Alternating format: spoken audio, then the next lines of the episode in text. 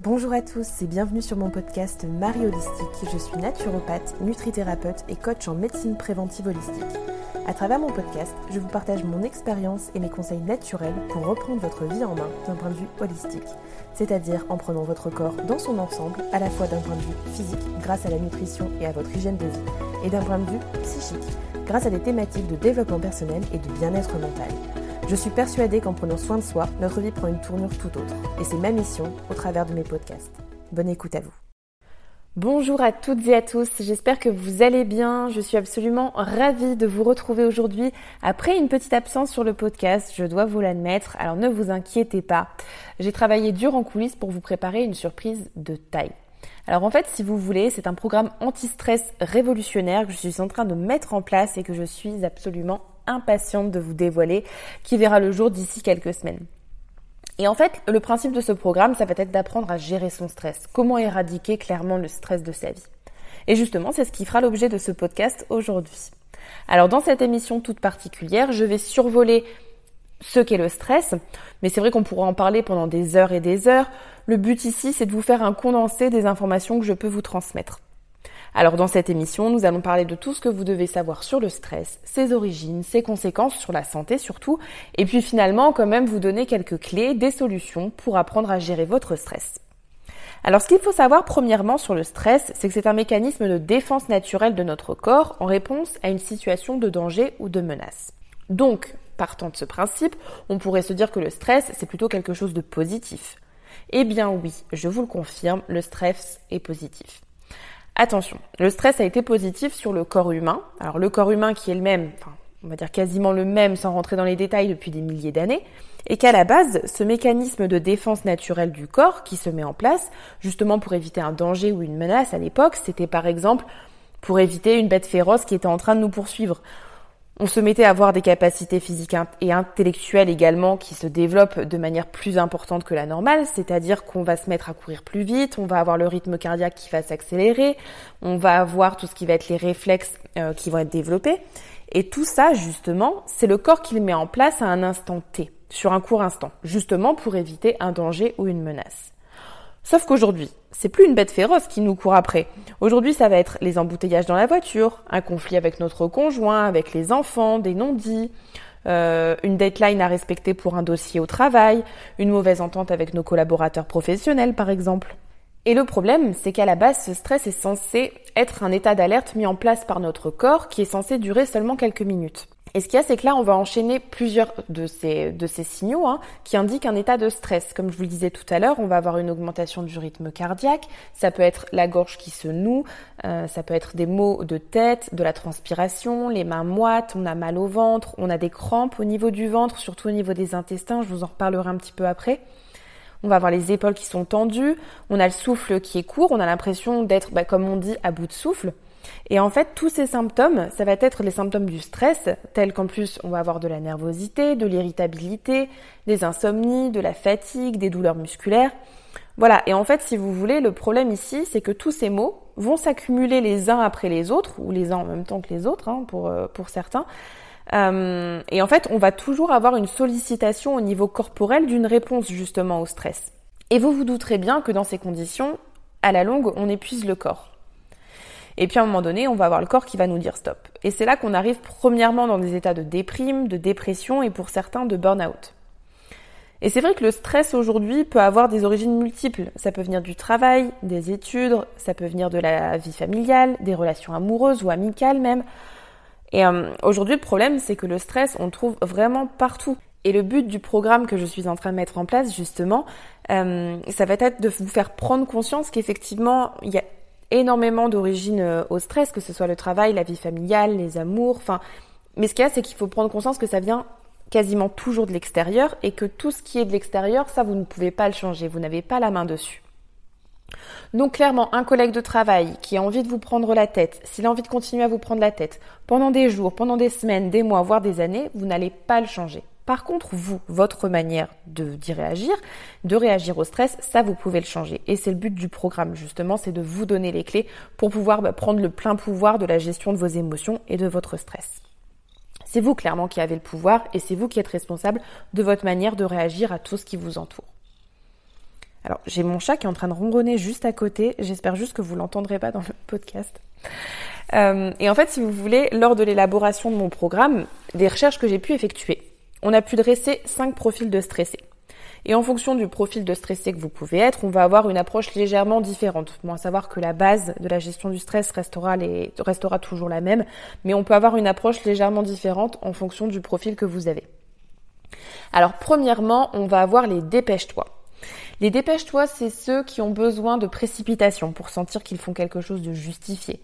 Euh, c'est ceux qui croient que si on réalise quelque chose en prenant son temps, c'est que finalement ce n'est pas si important que ça. Et puis c'est des personnes qui vont avoir tendance aussi à faire les choses à la dernière minute, qui, qui vont se provoquer un stress supplémentaire. Ensuite, on va avoir les soins parfaits. Alors celui-ci, je vous avoue que pour la grande majorité d'entre nous, euh, on est très souvent dans le schéma du soi parfait. C'est-à-dire, c'est ceux qui sont tout le temps en train de perdre du temps à ranger, à raffiner les choses, euh, à contrôler, à faire en sorte que tout soit parfait. Euh, ça va être aussi des personnes qui auront du mal à prendre des décisions, qui ont du mal à se décider. Ils craindront toujours de manquer d'une information cruciale, l'information clé. Euh, ils diront toujours je suis pas sûre de prendre la bonne décision parce que si ça se trouve j'ai pas eu l'information qu'il me manquait, j'ai pas tous les éléments en main, euh, c'est pas assez parfait pour que je puisse prendre une décision, je préfère ne pas prendre de décision. Ça va être des gens qui vont être très perfectionnistes et justement ben en fait qui vont juste ça va justement les empêcher de prendre du recul sur certaines euh, sur certaines situations. Ensuite, on va voir les fais-moi plaisir. Euh, les fais-moi plaisir, ça va être ceux qui vont penser que de dire non, c'est le fait de rejeter quelqu'un. Au même titre que si on leur dit non, ils vont se sentir rejetés. Ça va être des personnes qui vont pas aimer annoncer des nouvelles euh, qui vont être généralement désagréables, même si personne n'aime annoncer des nouvelles désagréables mais ça va être des personnes, euh, ce genre de, de, contexte, ça va les amener à laisser une personne en souffrance ou dans le mal-être, et ça, c'est des choses qui pour eux euh, leur semblent absolument insurmontables. Ce sont des personnes qui vont souvent se retrouver confrontées à des engagements qu'ils n'ont pas forcément voulu prendre, mais qui l'ont fait pour faire plaisir aux autres. Et puis finalement, ça ne leur plaît pas à eux. Ensuite, on va, la, on va avoir les... Essaye encore. Alors ça va être des personnes euh, pour qui, euh, bah, en fait, pour qu'ils prennent les choses au sérieux, il va falloir que ce soit dur, il va falloir que ce soit difficile. Ça va être des gens qui vont se dire, ok, si je veux gagner ma vie, il faut que je travaille dur, il faut que je souffre, il faut que je me fasse violence. Euh, et qui vont tout le temps justifier davantage leurs efforts plutôt que leurs résultats. Vous voyez, moi j'ai réussi, euh, mais avant ça j'ai dû faire ci, j'ai dû faire ça, j'ai dû faire tout ça pour y arriver, j'ai bossé pendant tant d'heures. En fait, pour eux, comment je pourrais vous expliquer? Euh, Pour eux, en fait, si vous voulez, la finalité, c'est pas là où ils ont réussi. Mais en gros, pour eux, le synonyme de la réussite, ça va être d'aller justifier tout ce qu'ils ont fait justement pour arriver où ils sont arrivés. Et pour finir, on va avoir euh, le groupe des stressés, les sois forts. Alors ça va être des personnes qui ont pour le coup, qui n'ont besoin de personne. Ils veulent toujours être seuls pour trouver des solutions. Ça va être des personnes qui ont tendance à beaucoup prendre sur eux, qui n'osent peut-être pas forcément dire les, choses et qui sont tout le temps en train de serrer les dents et qui tiennent toujours à avoir raison. Voilà, donc là je viens de vous exposer les cinq profils de stressés. Déjà, je vous invite à vous poser la question par rapport à ces cinq profils que je viens de détailler. Euh, n'hésitez pas à revenir en arrière d'ailleurs et les réécouter si besoin. Déjà d'essayer de poser un cadre et d'en choisir au moins deux qui pourraient vous correspondre. Alors je vais ensuite passer aux conséquences du stress sur notre corps. Comme je vous disais tout à l'heure, sur le court terme, on va avoir de la nervosité, de l'irritabilité, une augmentation du rythme cardiaque, des maux de tête. Euh, ça, on va dire que ça va être sur le court terme. Le problème, c'est que quand ce stress commence à devenir chronique, qu'il s'est depuis des semaines, des mois, voire pour certaines personnes depuis des années, c'est qu'on a complètement épuisé l'organisme à réagir de cette manière. Et là, on arrive malheureusement à des maladies telles que des maladies cardiovasculaires, des maladies immunitaires, des problèmes de peau, de l'eczéma, du psoriasis, on peut avoir aussi des problèmes capillaires, justement. Euh, c'est le souci, c'est qu'on va au niveau de l'afflux sanguin sur la tête qui alimente justement la chevelure, euh, on va avoir une chute de cheveux en période de stress. C'est pour ça qu'on a tendance à dire qu'on perd nos cheveux quand on est stressé. On peut avoir également des problèmes digestifs avec des ballonnements. Après, ça peut se traduire par des brûlures d'estomac, des remontées acides. Euh, et le problème, c'est qu'après, ça peut engendrer des ulcères. On peut avoir un syndrome du côlon irritable également. On a la prise de poids aussi qui est une conséquence au stress. Si vous voulez, en fait, le stress va augmenter une hormone qu'on appelle le cortisol. Plus concrètement, le cortisol, c'est une hormone du stress qui va envoyer un signal de faim à votre cerveau, puisque notre organisme généralement a besoin de nourriture euh, quand il se met en, on va dire, en mode euh, agression. Et si on en vient à la fameuse bête féroce qui nous poursuivait dont je vous parlais tout à l'heure, sauf que généralement, c'est des aliments qui sont réconfortants, certes, mais qui sont rarement équilibrés. Alors voilà en quoi le stress peut également être responsable de la prise de poids. On peut avoir également des problèmes de sommeil. Forcément, quand on est anxieux ou anxieux pour trouver le sommeil, c'est beaucoup plus compliqué. On va avoir des problèmes de perte de mémoire également, avec l'hippocampe qui joue un rôle essentiel dans le processus de mémorisation. Et quand on en revient à cette fameuse hormone du cortisol, quand le cortisol s'empresse d'augmenter dans le corps, il va venir justement détruire toutes nos cellules nerveuses au niveau de la zone du cerveau. Et en fait, c'est l'ensemble de nos fonctions cognitives qui vont être touchées à ce moment-là en réaction au stress. On va avoir ce qu'on appelle un syndrome aussi métabolique. Alors là, je pourrais vous en parler pendant des heures et des heures, dans le sens où c'est ce qui m'est arrivé il y a plusieurs années. Hein. J'ai eu un, dérèglement total du, métabolisme corporel suite à un, stress intense qui s'est accumulé pendant plusieurs années et que j'ai pas forcément voulu euh, prendre en compte. Euh, avec des chocs émotionnels qui, se, qui sont venus s'ajouter et qui ont fait qu'à un moment donné, mon métabolisme a dit stop en fait, j'en ai marre, j'ai envie d'arrêter de bosser. Et dans ces cas-là, eh bien justement, c'est le principe, c'est qu'on a le cortisol qui va augmenter dans, dans le corps et on va avoir des soucis au niveau de la pression artérielle. On a certains organes qui ne vont plus pouvoir fonctionner correctement. On va avoir une augmentation de la glycémie dans le sang, donc du diabète qui arrive, une prise de poids et tout ce qui s'ensuit. Et là, une fois que le système euh, métabolique est complètement déréglé, faire machine arrière, c'est possible, mais il faut prendre conscience que ça demande énormément de temps. Ça se fait pas comme ça du jour au lendemain. Euh, tout ce qui va être manque de libido, un système reproductif qui est impacté également.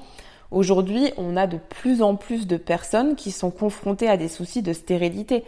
Ce qu'il faut savoir, c'est que le psychique, en tout cas le stress, là en l'occurrence, a des conséquences énormes sur le système reproductif que ce soit chez l'homme ou chez la femme d'ailleurs.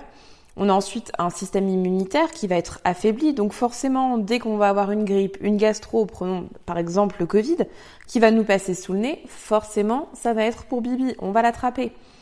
Et puis sans parler des cancers, en fait, si vous voulez, le problème du stress, c'est qu'il va épuiser notre corps, et votre corps n'aura plus toutes ses capacités qu'il a à la base, parce que le corps a des pouvoirs absolument incroyables pour nous défendre sur beaucoup de terrains.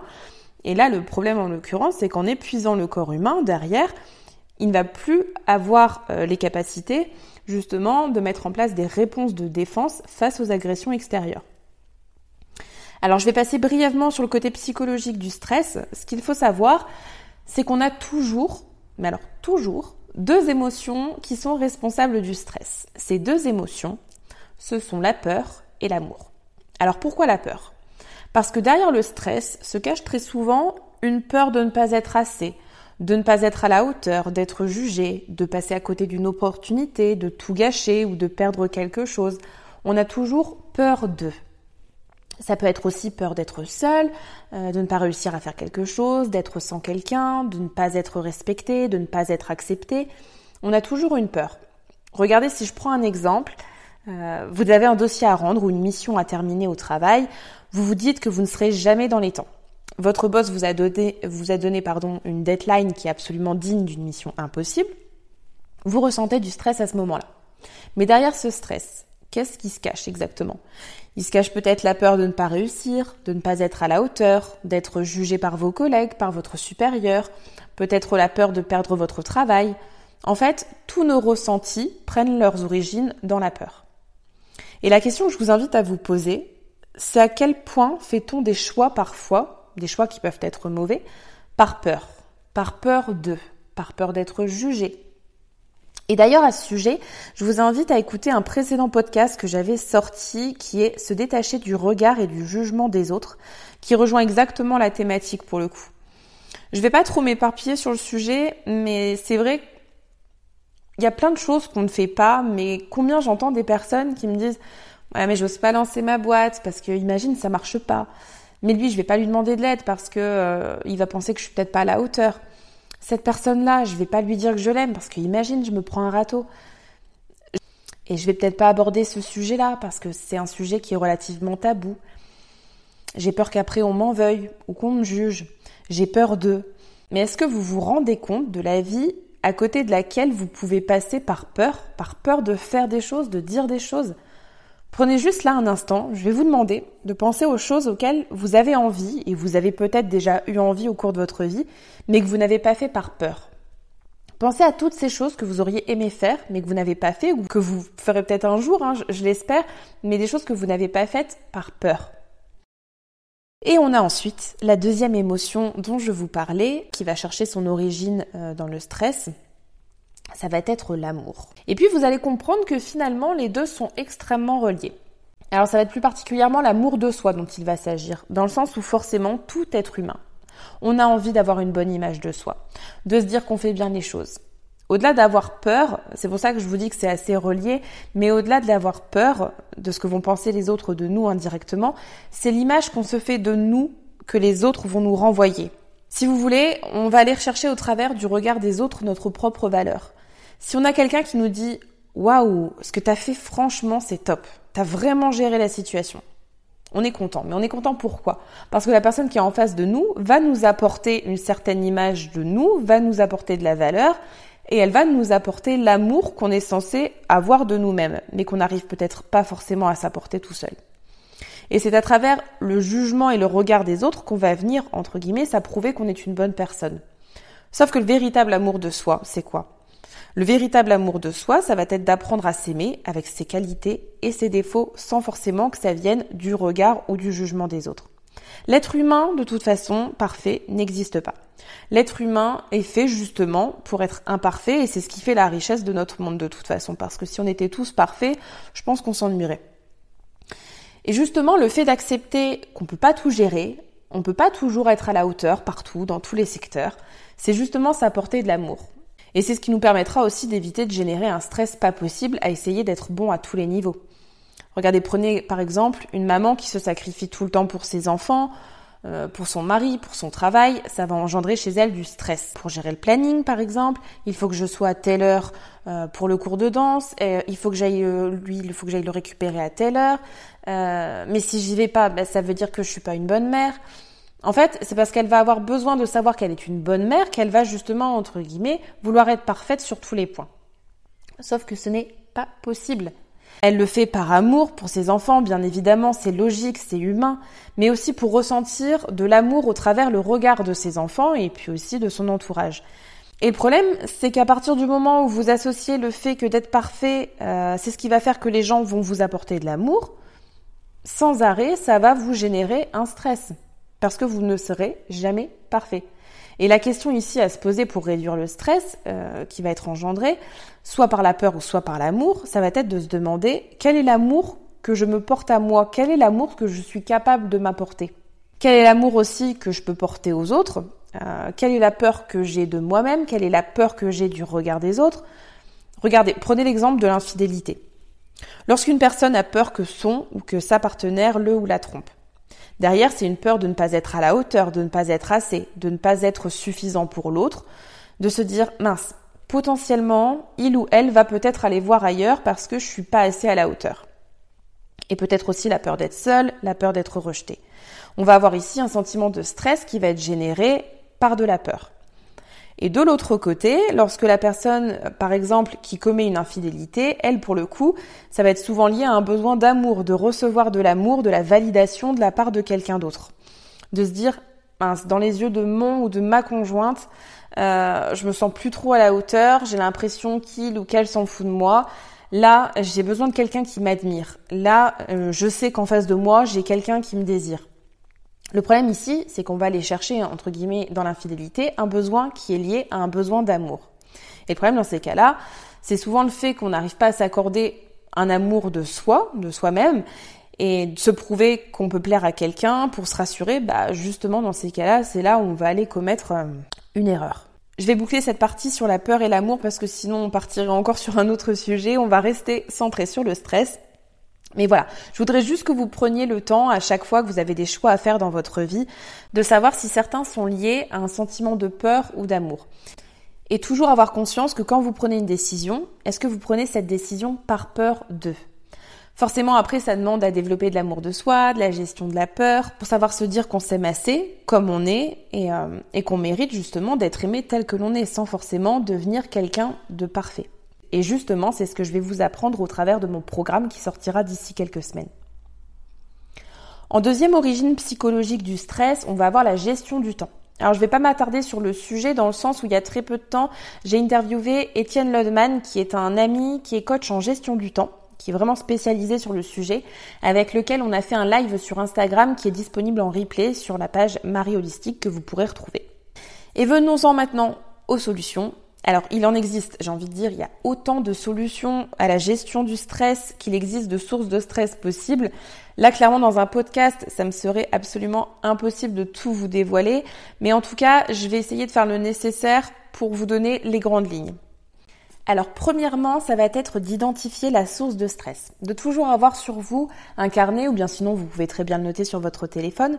Au moment où vous vous sentez stressé, notez tous vos symptômes. Les symptômes que je vous ai donnés au départ, ça peut être une augmentation du rythme cardiaque, les mains moites, euh, des douleurs au niveau de la tête, un mal de ventre, une sensation d'être à bout de souffle, d'être nerveux. Dès que vous ressentez ces symptômes, vous les notez. Qu'est-ce qui se passe là? Qu'est-ce qui se passe dans ma tête surtout? À quoi je suis en train de penser, où est-ce que je me situe, avec quelle personne je suis, euh, quelle est la situation qui fait que là, tout de suite, j'ai du stress? Et déjà, le fait de le noter, de le poser sur un papier, vous faites le point au bout d'une semaine à peu près et vous regardez. À ce moment-là, vous arriverez à en sortir une ou deux situations qui vraiment sont des sources de stress. Comme je vous dis, ça peut être une personne ou des personnes, ça peut être un lieu, ça peut être un moment dans la journée aussi, et justement, le fait d'identifier la source, ça vous permettra derrière, en tout cas, d'élaborer et de mettre en place des solutions pour y remédier. Et puis surtout d'accepter nos émotions aussi, parce que le fait de tout noter sur papier, ça nous permet vraiment de prendre conscience de ce qu'on est en train de vivre. Ce qu'il faut savoir, c'est qu'il n'existe pas d'émotions positives ou d'émotions négatives. Toutes les émotions, de toute façon, elles sont essentielles pour notre bien-être psychique. Il est tout aussi important de savoir ressentir de l'amour, de la joie, de la sérénité que de la colère et de la peur. Parce que de toute façon, si vous ne connaissez pas toutes ces émotions, enfin, je, ne, parlerai pas d'émotions négatives ou positives, mais euh, si vous ne connaissez pas d'émotions désagréables, vous ne pourrez pas connaître d'émotions agréables. C'est-à-dire demain, un être humain ne peut pas connaître la sérénité s'il n'a jamais connu la peur. En tout cas, il n'aura pas conscience qu'il est serein. Il va se dire oui, c'est normal d'être dans cet état-là. Si vous voulez ressentir de la joie à un moment donné, il faut avoir ressenti de la tristesse. Il faut se dire ok, à ce moment-là, j'étais dans tel mood, j'étais pas bien, j'ai morflé, mais aujourd'hui, je peux dire que je suis reconnaissant ou reconnaissante de ce qui est autour de moi, de ce que j'ai, de la joie que j'ai, que je suis en train de vivre. J'ai de l'amour autour de moi. Et que ces émotions désagréables, c'est tout à fait normal de les ressentir. Ça fait partie de votre chemin, ça fait partie de votre processus de vie. Évidemment, le but après derrière, ça va être de maximiser vos émotions agréables, mais retenez que toutes les émotions désagréables, en plus de vous permettre d'apprécier les émotions agréables, ce sont toujours celles qui vont vous permettre d'apprendre quelque chose sur vous et qui vont vous permettre de mieux appréhender les situations futures. Vous savez, le cours de la vie, c'est un peu l'école des émotions en fait. Hein. D'année en année, vous apprenez de plus en plus de compétences.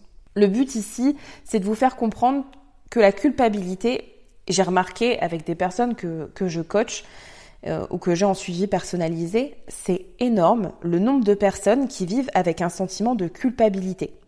Mais de culpabilité envers eux. Euh, oui, mais ça m'énerve parce que là je suis tout le temps stressée, mais ça m'énerve parce que du coup je le répercute sur mes enfants, ça m'énerve parce que je le répercute sur mon entourage, oui, mais ça m'énerve parce que je suis tout le temps en colère. Mais c'est normal. En fait, c'est normal de stresser, c'est normal de pas être bien par moment dans votre vie. Ça fait partie de votre cursus de vie. Vraiment, ne culpabilisez pas si vous avez un problème, euh, qu'il y a une situation stressante. Parce que si en plus de ça, vous culpabilisez de stresser, vous allez encore vous ajouter un stress supplémentaire qui clairement n'a pas lieu d'être. Vraiment, si vous avez un sentiment de culpabilité envers vous, euh, de stresser dans une situation, déjà prenez du recul et dites-vous, ok, là je suis en train de stresser. Là, ok, j'ai des symptômes du stress mais c'est normal. C'est normal, c'est mon corps qui est en train de réagir face au stress, c'est un mécanisme de défense du corps humain qui est tout à fait normal. Alors après, je vais vous donner des clés, des astuces justement pour y faire face, mais déjà d'en prendre conscience sans culpabiliser et de se dire que c'est normal, euh, c'est normal pour l'être humain de stresser, c'est déjà un bon début. Et puis je vous parlais d'émotions agréables et désagréables juste avant. N'hésitez pas à exprimer vos émotions à votre entourage, vraiment, parce que euh, souvent, ça aussi, on est souvent sur, sur des non-dits qui sont une source de stress assez importante. On n'ose pas forcément dire les choses à notre entourage quand on est stressé. euh, non, je vais pas en parler parce que de toute façon ça va mettre un froid, ou euh, je vais pas forcément exprimer ça parce que ça va envenimer la situation.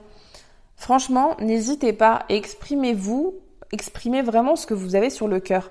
Bon après, gardez votre petit jardin secret quand même de temps en temps, mais n'hésitez pas à exprimer vos émotions, c'est vraiment important parce que le fait de garder pour soi, c'est une, source de stress, comme je vous dis, qui est énorme. N'hésitez pas à exprimer ce que vous ressentez, ce qui ne va pas, ce que vous voulez changer, ce que vous voulez voir changer.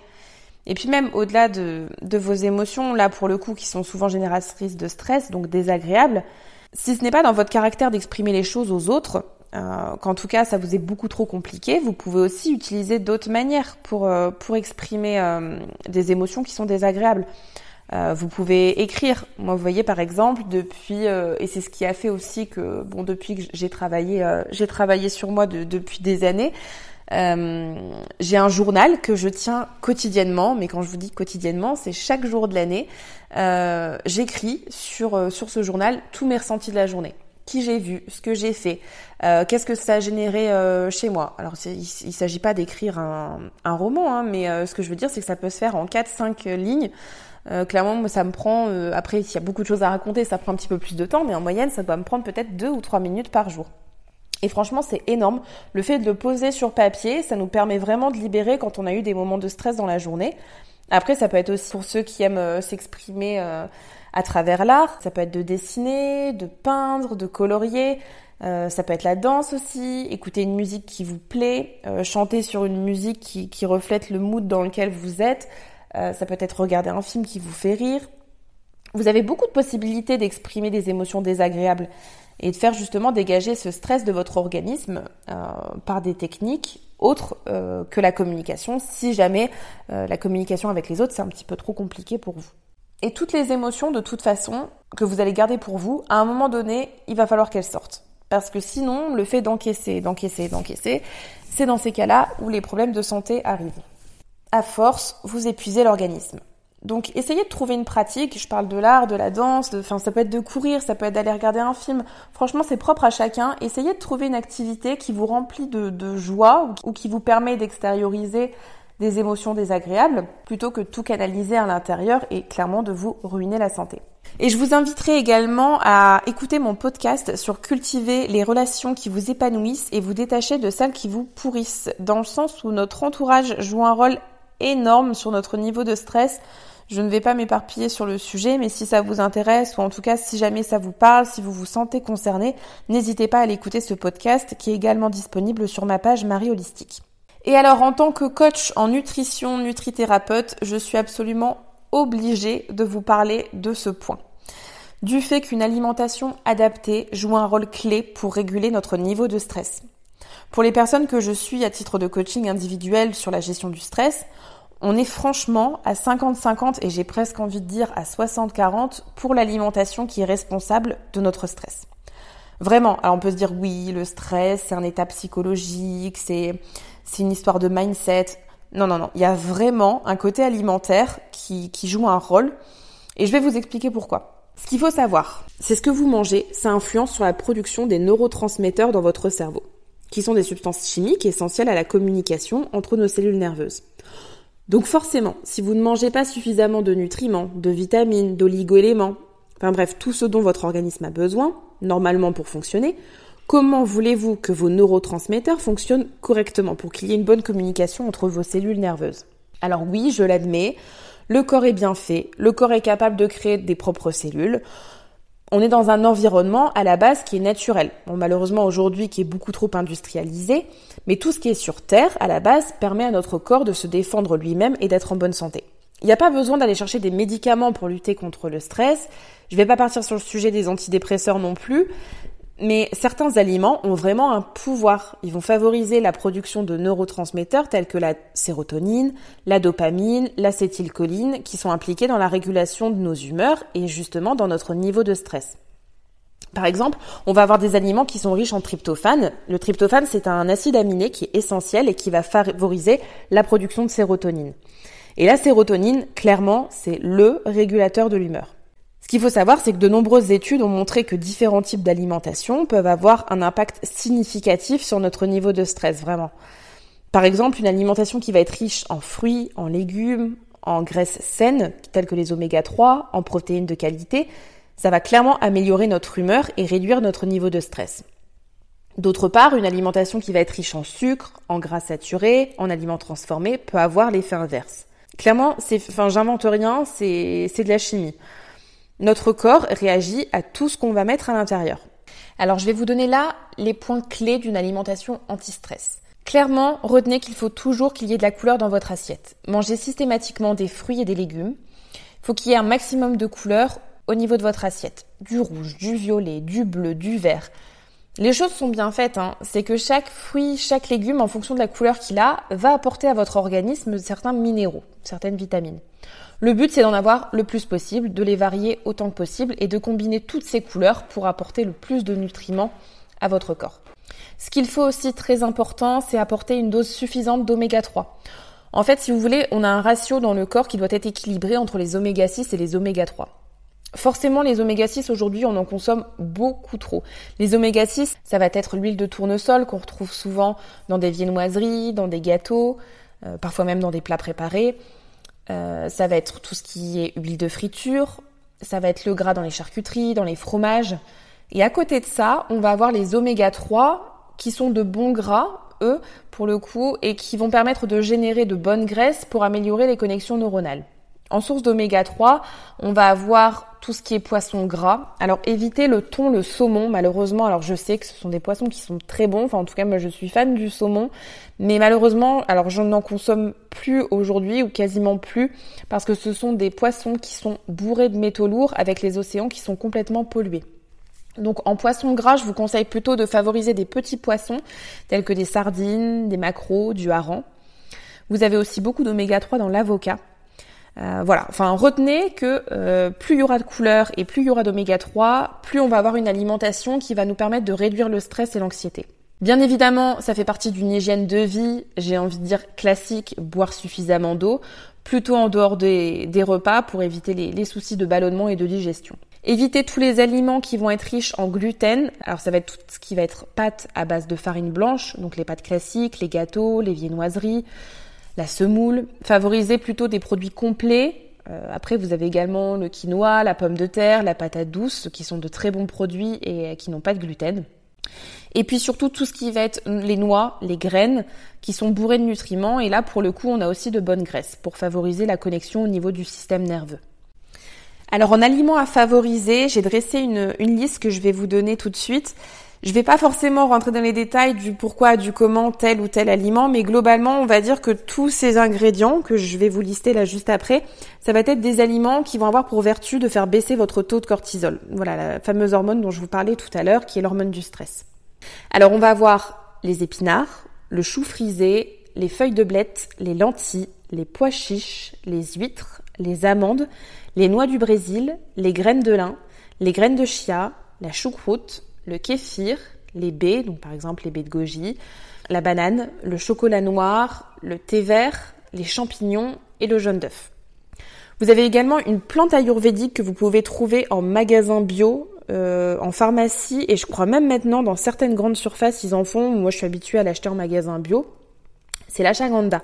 C'est une plante qui est utilisée en médecine ayurvédique qui a un effet très calmant. Et au-delà de l'alimentation, vous allez avoir également l'utilisation des huiles essentielles qui peuvent être vraiment efficaces dans la gestion du stress. Vous allez avoir la camomille romaine, la lavande officinale, le petit grain de bigarade ou de bigaradier et la bergamote. Voilà, donc ces huiles essentielles, je vous conseille de les prendre plutôt bio. Vous pouvez les mettre dans un diffuseur euh, à huiles essentielles à la maison si vous avez un diffuseur. Même aujourd'hui, franchement, sur des sites tels qu'Amazon, vous pouvez trouver des diffuseurs pour 20 euros. Euh, même en grande surface, ça se vend, euh, enfin je veux dire, ça se trouve assez facilement. Et puis voilà, vous, vous le mettez, vous laissez tourner toute la journée. La lavande et la camomille, je vous la conseille plutôt en fin de journée. Ce sont des huiles essentielles qui vont vous permettre de vous relaxer, d'avoir notamment un meilleur sommeil. À l'inverse, le petit grain de bigarade et la bergamote vont plutôt vous stimuler. Mais de toute façon, tous les quatre vont avoir un effet vraiment thérapeutique sur la gestion du stress. Vous n'avez rien à faire, c'est vraiment simple. Vous mettez quelques gouttes d'huiles essentielles dans le diffuseur et puis euh, vous, vous continuez le cours de votre journée comme si de rien n'était. Et je ne pouvais pas terminer ce podcast sans vous parler des bienfaits de la cohérence cardiaque. Clairement, que ce soit sur moi ou sur les personnes que j'ai pu coacher ou que je coach encore, on a vraiment des bienfaits, mais sincèrement, qui sont miraculeux sur la gestion du stress. En fait, si vous voulez, la cohérence cardiaque, ça va s'apparenter un petit peu à de la méditation, et certaines pratiques de méditation d'ailleurs en contiennent. Et soyez rassurés, ça ne demande pas euh, des, heures et des heures de pratique, juste une séance de 5 minutes par jour, ça suffit amplement à atténuer le stress.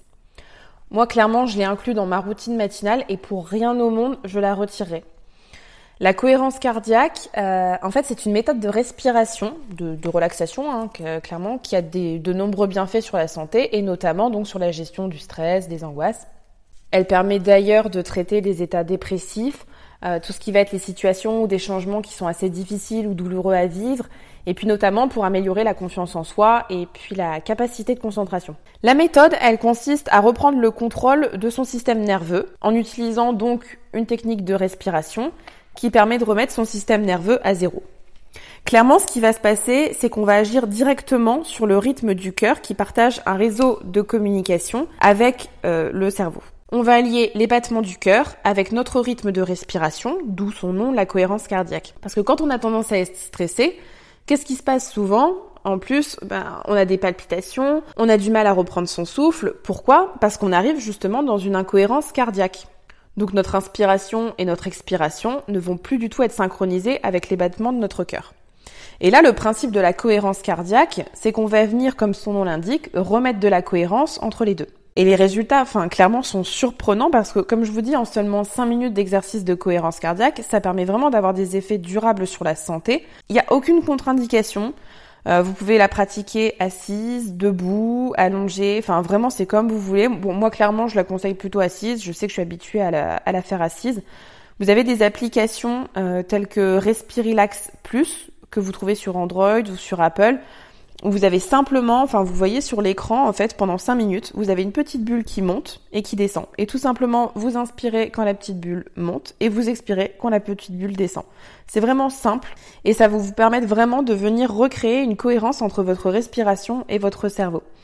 On a l'impression que c'est pas grand chose, hein, mais franchement, je peux vous assurer que déjà, déjà 5 minutes de pratique, il faut savoir que ça a des conséquences sur les 4 heures qui suivent. C'est pour ça qu'on conseille de le faire 3 fois par jour mais clairement, si vous le faites déjà une fois le matin, c'est c'est déjà une très bonne base. Et vous verrez déjà au bout de quelques jours, on voit clairement la différence sur notre état émotionnel, ou en tout cas sur notre capacité à gérer le stress.